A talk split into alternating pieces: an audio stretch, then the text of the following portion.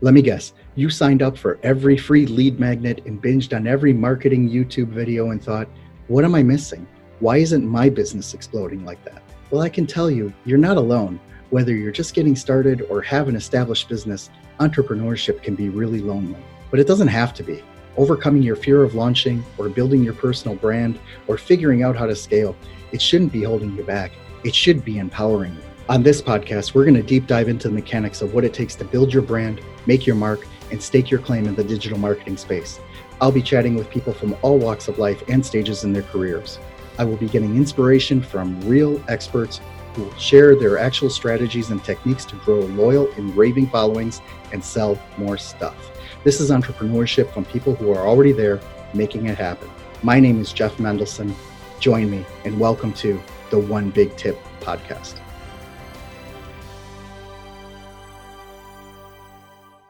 Hello, everyone. Welcome back. My name is Jeff Mendelson, and this is the One Big Tip podcast.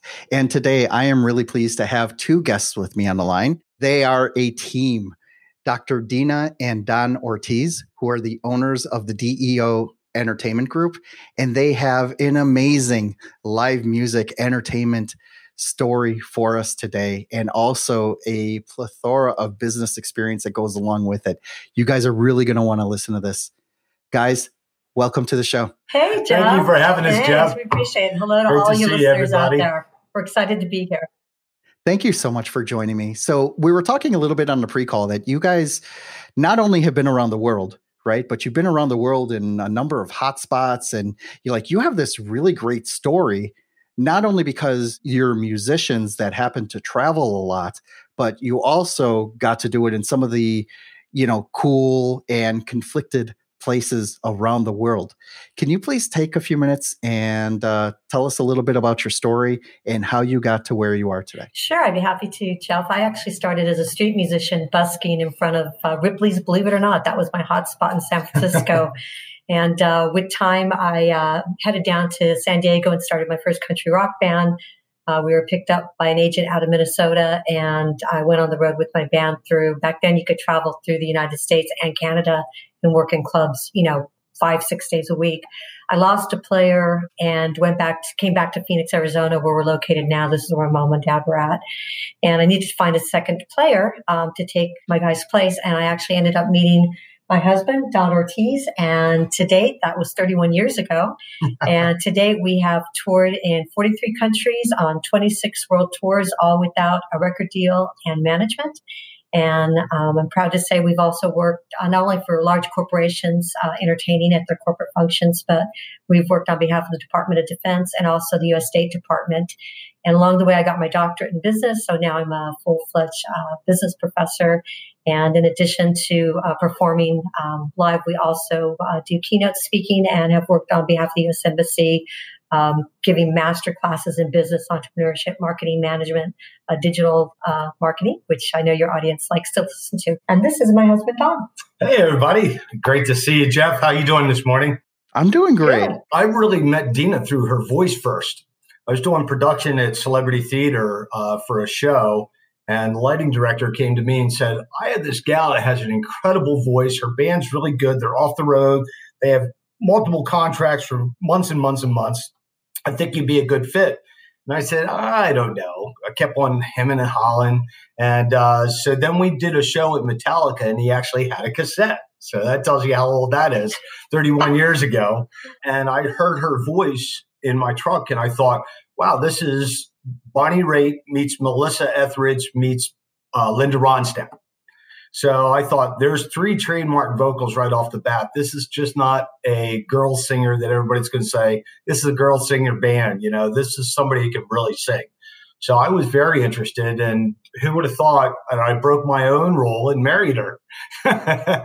and uh, 31 years later, uh, performing in 43 countries, um, and literally, we did start as, with 31 cents. We went from uh, playing in a club and, and drove back to my hometown of Newark, Delaware. And by the time we got there, I had gotten a hefty speeding ticket.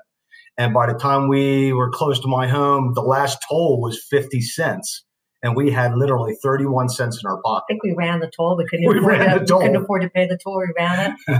and uh, we started our, our own uh, group together and uh, started our business and just took off from there. So it's, it's really been an awesome, exciting journey. journey lots of ups and downs, learning a lot, of course, uh, through our journey.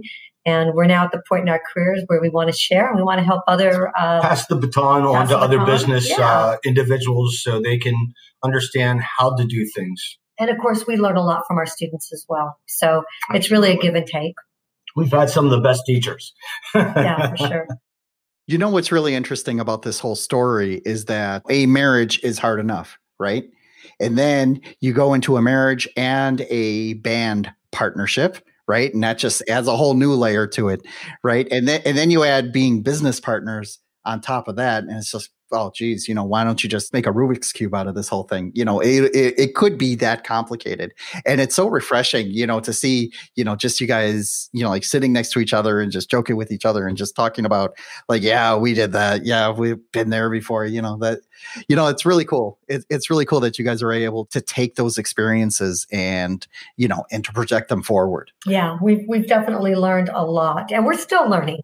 Yeah, I mean, we learned a long time ago. It's not about us. No. It's about the people we perform for, the it's people we do business with, and we've been able to keep our clients for over 30 years, and that says a lot about the integrity that we put out there as a business couple, but also the brand that we bring, and that we keep on making sure uh, that we're always moving that dial forward to make our brand better and our marketing better and that awareness. There's an agent out of um, out of Florida, Orlando, Florida, big agency, international agency.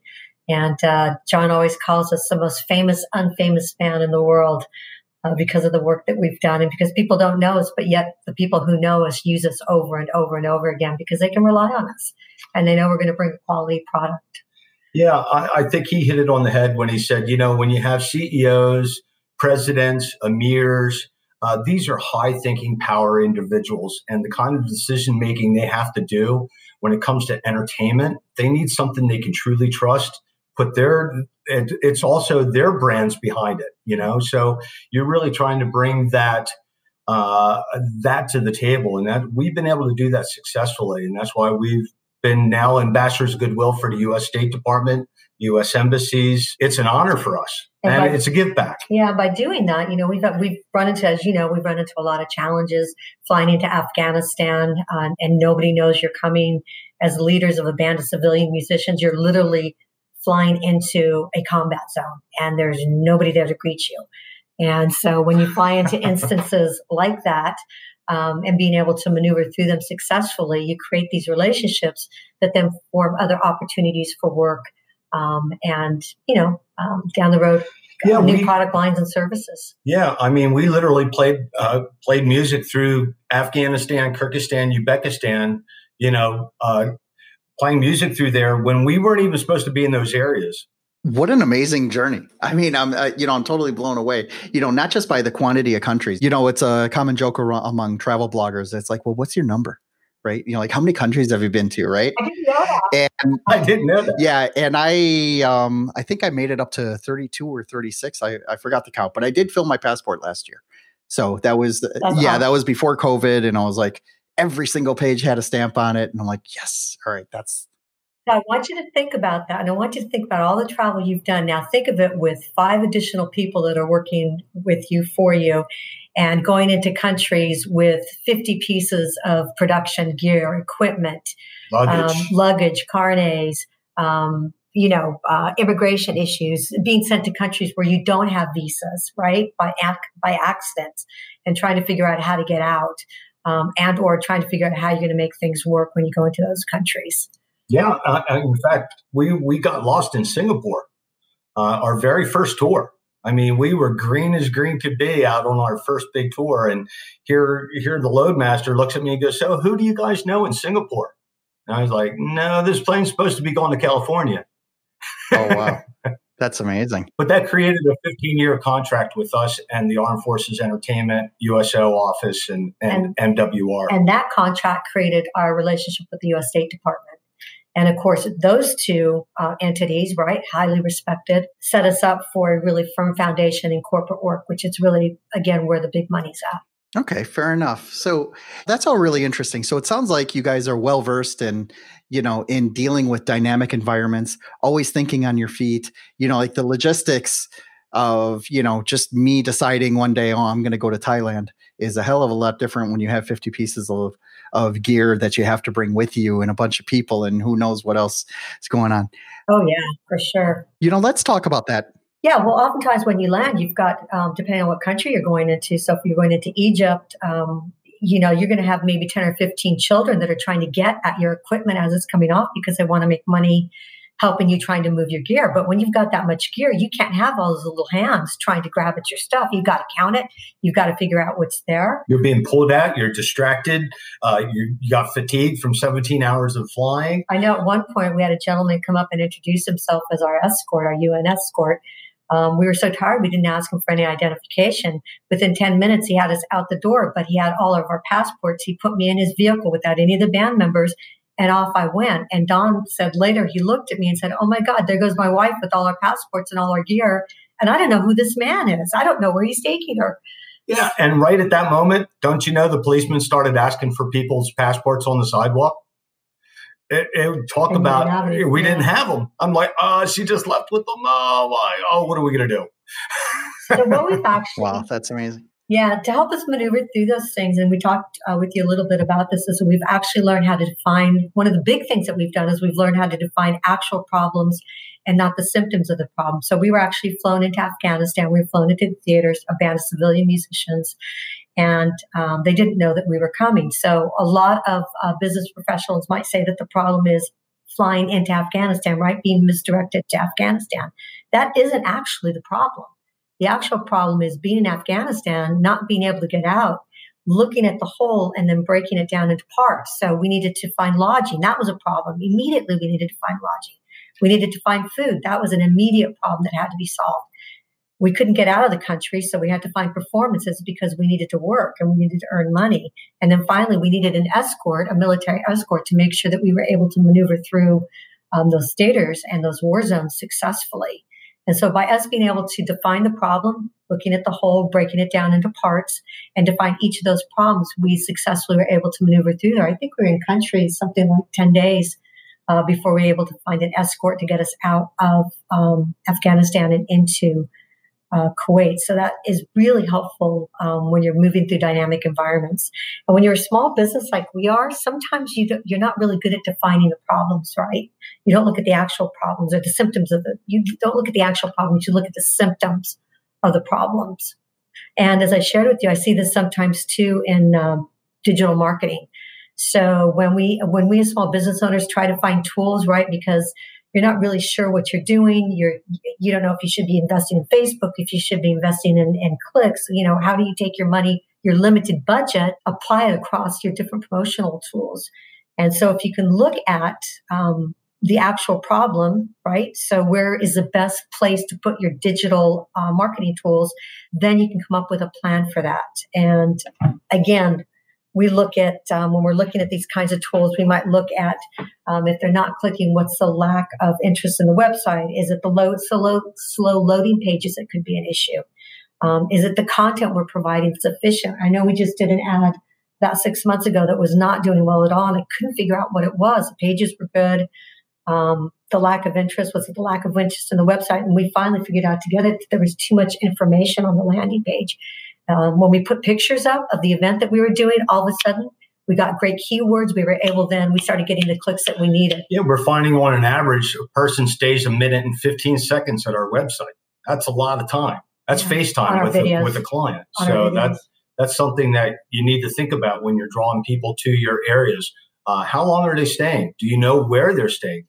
So our bounce rate at the, when we started it was like 70%. Now we've got it down to 27% for that landing page. And so that's really good. And we figured out what the real problem was. The real problem was that the content was boring. There was too much of it. Pictures speak louder than words, right? We know that.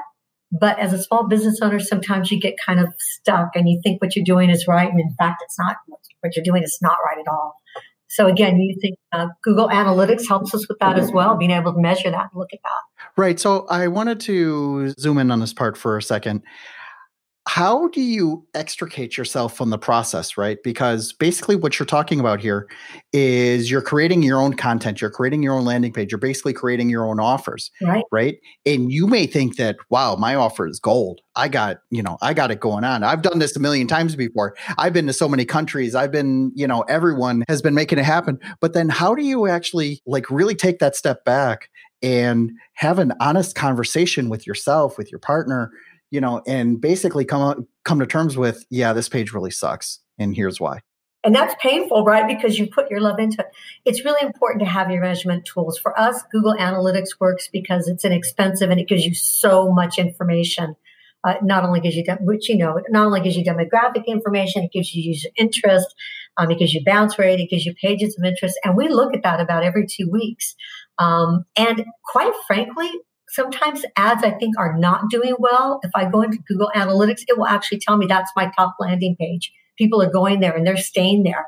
So it's really important to have that measurement tool. For us, it's Google Analytics, but there's other tools that you can use as well. Do you use on-page tools as well, like a Hotjar that sort of like do the heat map? Um, yeah, and we actually use platform tools too. So we look, we'll look at the Facebook tools to see what's going on there um, where people are going, what they're clicking on, which, you know, because that stuff's pretty easy to look at. Google Analytics is nice because it'll give you an overview of all the tools that you're using to get to your landing pages. So that'll give you an overview of it.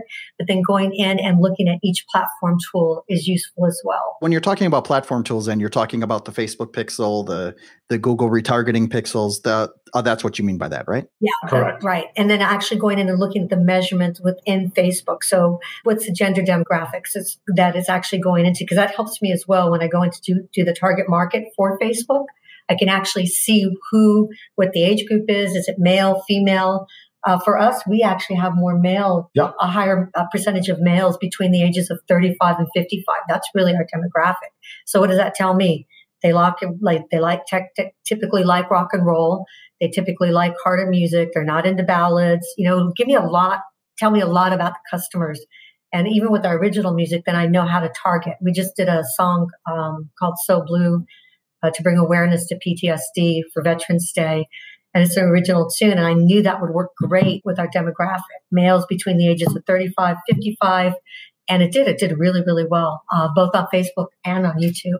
So being look at being able to look at that platform within Facebook demographics helped me with that. And I could get it to the right people at the right time. Yeah, you know, that's really amazing that you talk about that because basically what you have here is that you have this um, you know, like you're you're creating this system so that you can zoom in and target on the you know a on the offer of what you're uh, you know of what you're putting out there but also to give you the clarity of what you need in order to pivot on that decision whether it's you know whether the picture is good or not or whether the colors are good or not or like you said the copy was copy was too long and boring. You know that really comes down to you, uh, you know being able to figure out where people are on the page and how they're going to be able to you know to interact with you.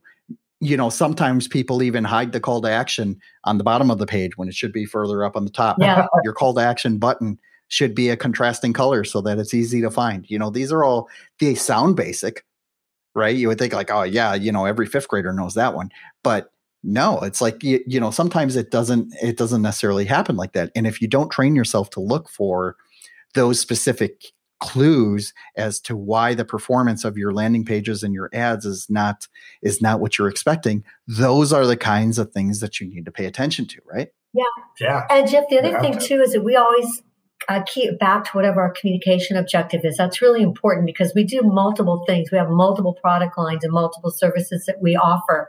And so we also have, we have to tie it back to that communication objective. So right now, I just told you our demographics male between the ages of 35 and 55 for original music. But for our live music performances with corporate entities, our buyers are primarily female.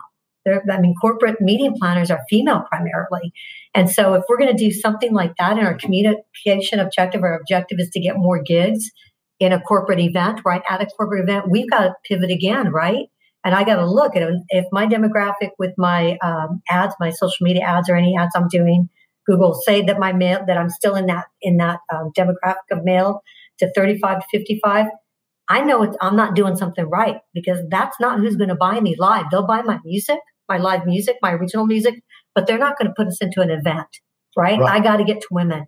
And so we have to have that conversation again. And you got to pivot again. So there's, it's not static.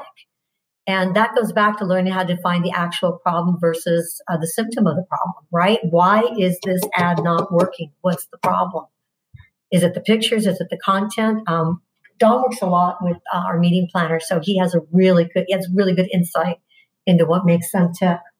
And usually, you know, the thing is, is also uh, you got to be flexible. We've had an event where you know they they wanted the country band and and the group's from Chicago, and you have to change the theme and to be a, a, band that can instantly change that, read it, and keep the client there, and end up doing o- o- overtime where you're actually conga lining them out the door.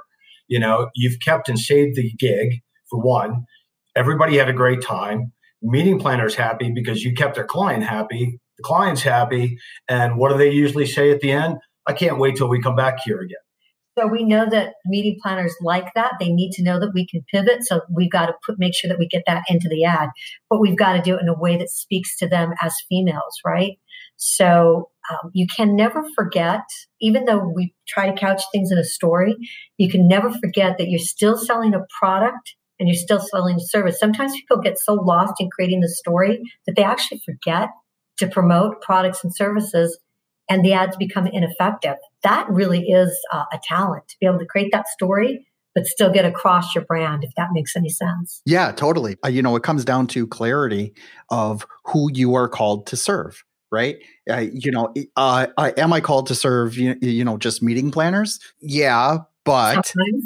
you know, right? You know, but you know, but the meeting planner is, uh, you know, in, in, most cases, just a conduit to the client that's actually paying for the damn thing right? So you want to make sure that you're that you're targeting them as well.